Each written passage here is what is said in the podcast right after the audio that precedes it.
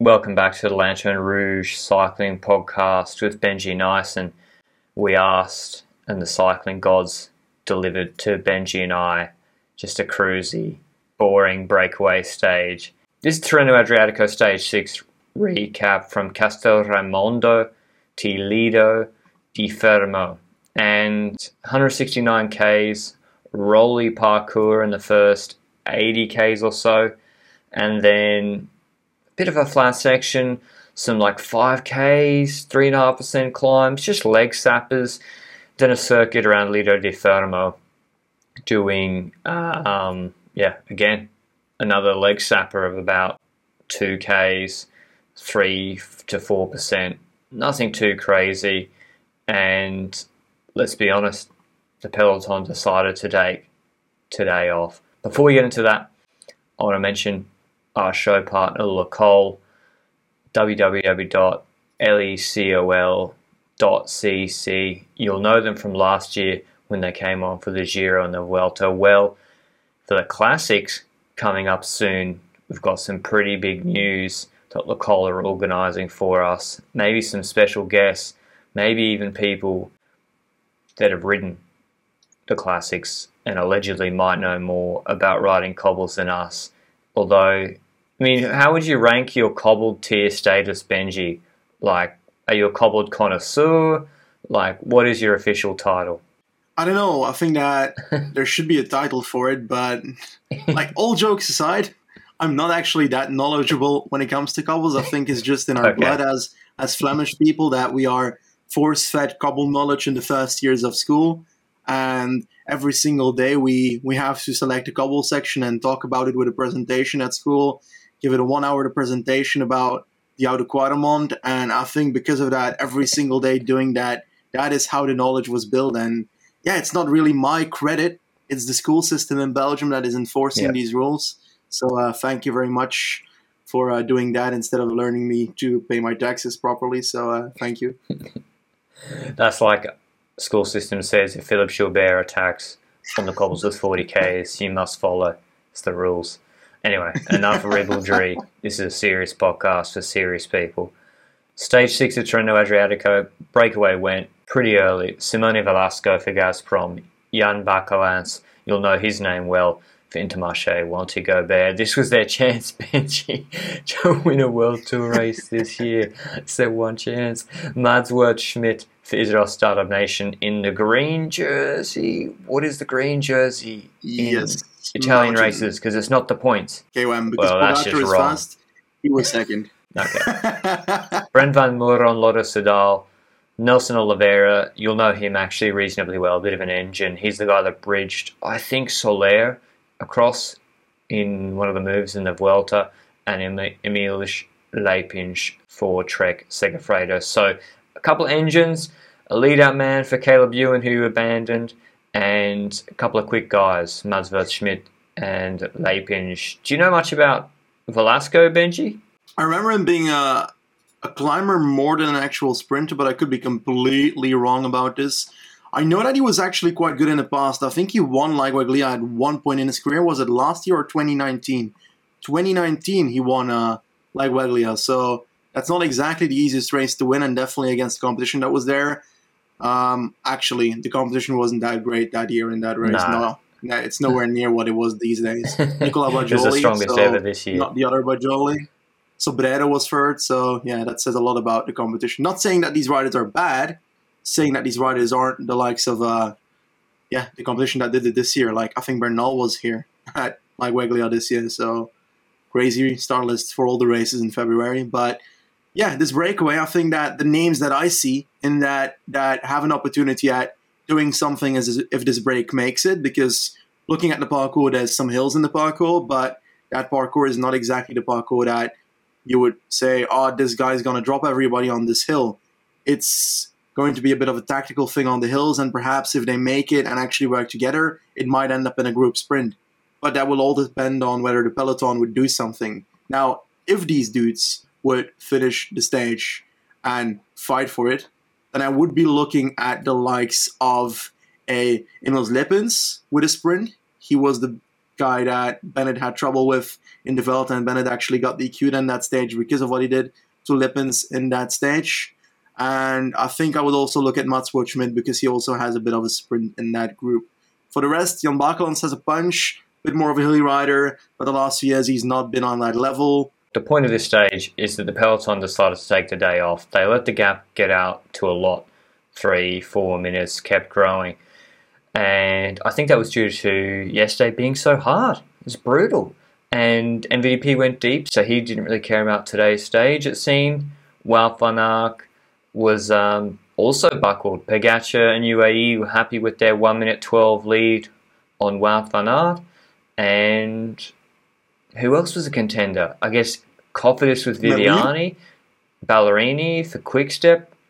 Ewan's no longer here for Lotto Soudal. So there's really only Quickstep and Cofidis that were real candidates. And Quickstep were pacing with Stybar and they kept pacing later, but I just don't think they were into it. Alaphilippe was tired, and just it's not just the leaders who are tired; it's the lead-out men and the domestiques. They are tired and cold after yesterday too.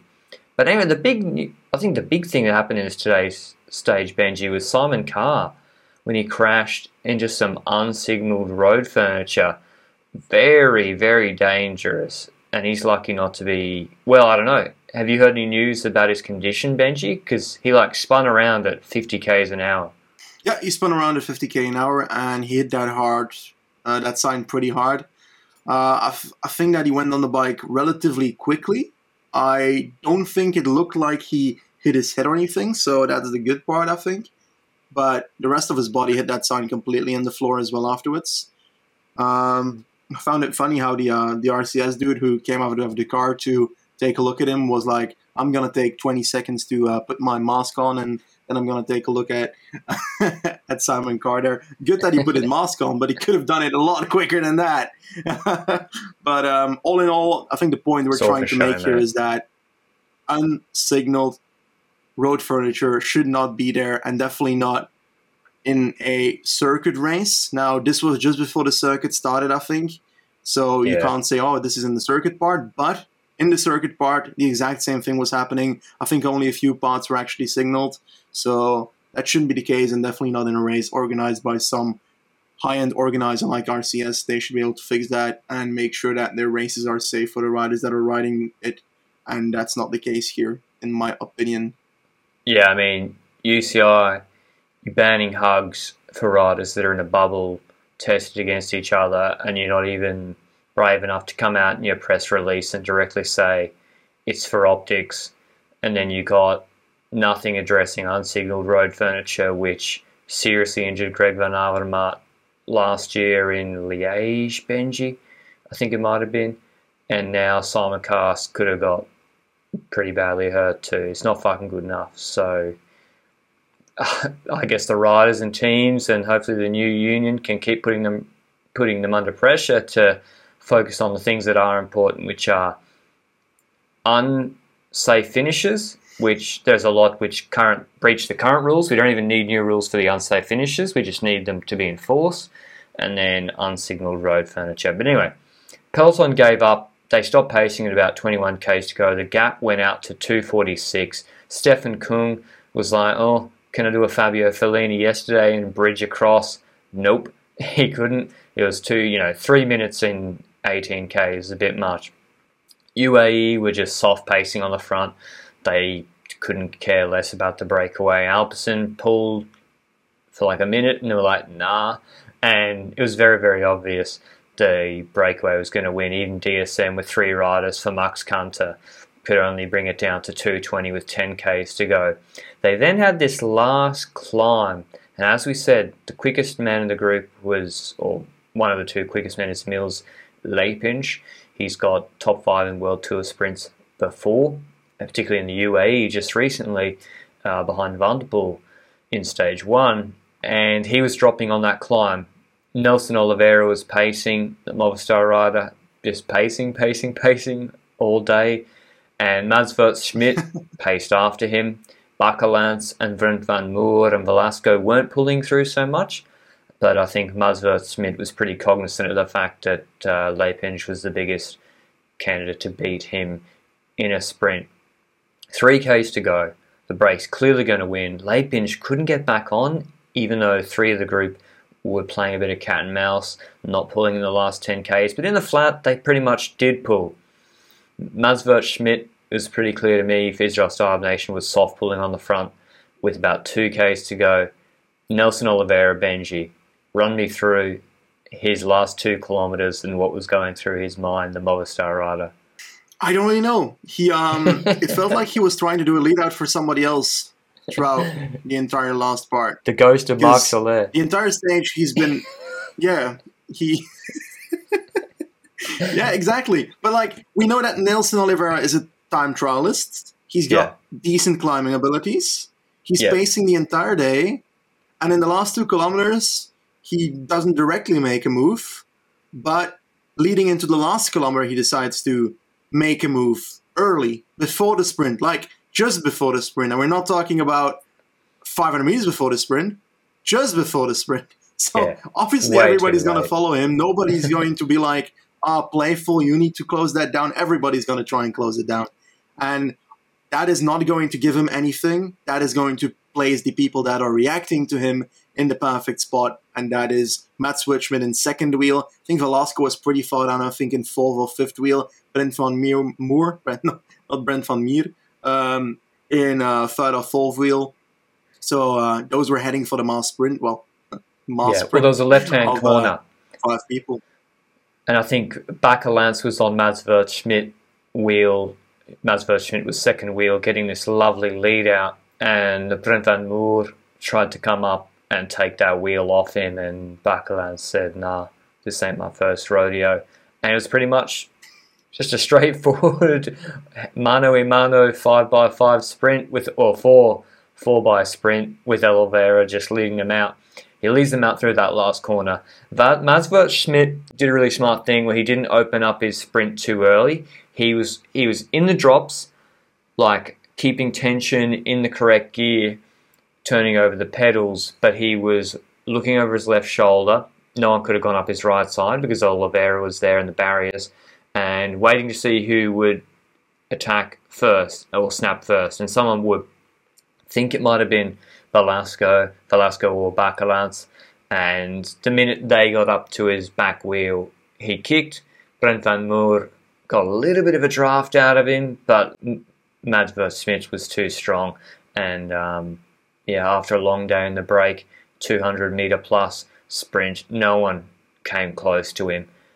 Mads Würtz Schmidt taking out pretty big win, actually, uh, for Israel Startup Nation. They're winning a little bit more already. Um, he came first, Brent Van Moer second, Simone Velasco third, Bakelants fourth, and Nelson Oliveira fifth for his troubles. He can take solace in the fact that he beat Liepins because he dropped him on the climb with eight Ks to go. But otherwise, a complete waste of time for him being in the break all day. Got no idea what he was doing. Uh, Merlier No clue. beat Ballerini and Viviani uh, for the bunch kick into the line. Any other thoughts on this? Dave Benji, lovely to have a breakaway win and a bit of a quieter day for once. Yeah, that's true. But also that um, it looks like Israel Startup Nation has a bit of a yeah. They're pretty good at winning breakaway stage if nobody in the peloton cares. in the Giro, they did it with Dowsett. That's a skill though. and today they did it with the right Mats break. Schmidt. It's still a win.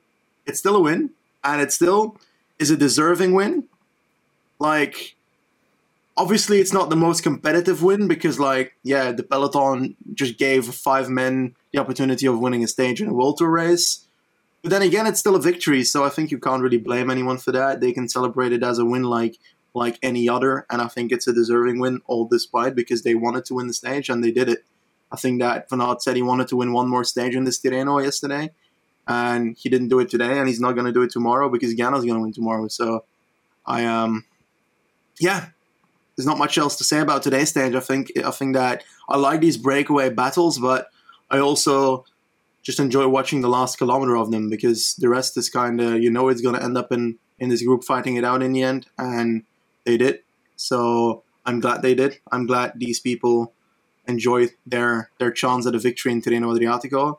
I'm also kind of disappointed in the group because they didn't do enough to not make it a sprint. If you're in the group with Mads Schmidt, you're tr- going to try and drop him more. I think you're going to Yeah, try and get a bit of an attack in, in the last 10 kilometers. Nelson Nothing. Oliveira, like we said it already, he did nothing, and, and he decided to attack in the last No, 500 the- meters instead of like Everyone listening, that. you might think we were just skipping stuff, being lazy today. No one attacked at all. There was just the final sprint. They didn't attack each other once, except for dropping Liepins, who just dropped on the climb. So we we weren't leaving things out. But anyway, Mads Würtz Schmidt said afterwards, "I'm extremely happy. After five years as a pro rider, I finally managed to win in the World Tour. It's incredible. On the last lap, I understood that we would make it, and with my breakaway companions, we cooperated until the final sprint. Brackets. I don't know why they did. They might have been a bit stupid to do so. End brackets. That's just from me, by the way. Back to him. I want to thank my team. We came into this event with a plan to race in an aggressive way, and that's true. He went in the break on Prati di Tivo. Yep. That uh, that one didn't work out so well, but um, credit to him. If you try long. multiple times, pardon. Uh, he did try pretty long on Prati di Tivo, and again, like last you were just about to say, if you try enough times, then he deserves to try and win Yep. one in the end as well. And like, obviously, I said it a bit jokingly that they're they've got a bit of a yeah, they just accidentally seem to win more of these stages that are given by the peloton, but in the end, it's a victory, and if the rest doesn't want to win, that's their problem and not his.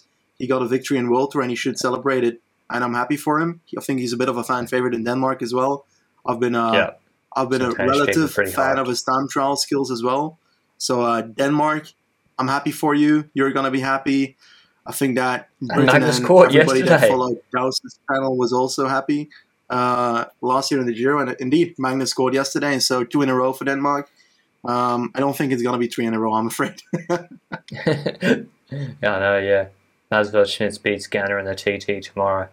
Um, but Benji, on that I'd point, be down. Wout van Aert, Alaphilippe, MVDP, Pogacar, MVDP.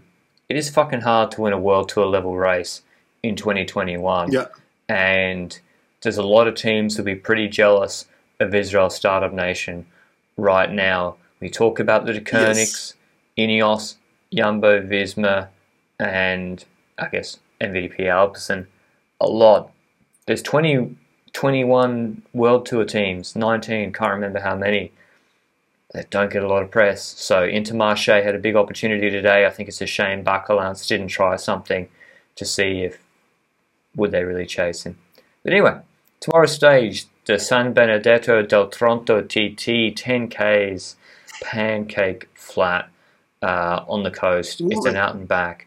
They've done it a few times. Well, they, they always have it. They had it last year. Ganna destroyed the course record coming out of lockdown. And, um, I mean, you don't need to tune into this podcast to realise that Ganna's the favourite. That being said, I'm going to have a look at Wout van Aert's odds a little bit just to see. Just have a look. You think Maybe that, um. You think that Go Ganna? you think that Ganna's gonna beat the scores record of last year? No, no, he won't. Because ye- yesterday was brutal. He was in the break.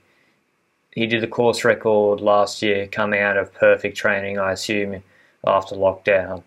And um, he's not wearing the aero base layer anymore, which gives him 25%. He'd be getting beaten by Jai Hindley without that aero, aero base layer. So, yeah, not At least he's not wearing a laser helmet, so Yeah, I mean, fuck, if you gave him that helmet, whew, I guess Wout's got to carry that. What if Wout as was wearing the cask, mate? He'd be he'd beat the course record. Anyway, we've lost the plot. We'll see you all tomorrow for the Tirreno Adriatico Stage 8 recap. Should be pretty interesting. No, actually, Pogacar's got, I mean, he can't make, he can't lose a minute 12 on this TT, so no one's, ch- leader's jersey's not changing hands. Hope you enjoyed the pod. See you tomorrow. Ciao.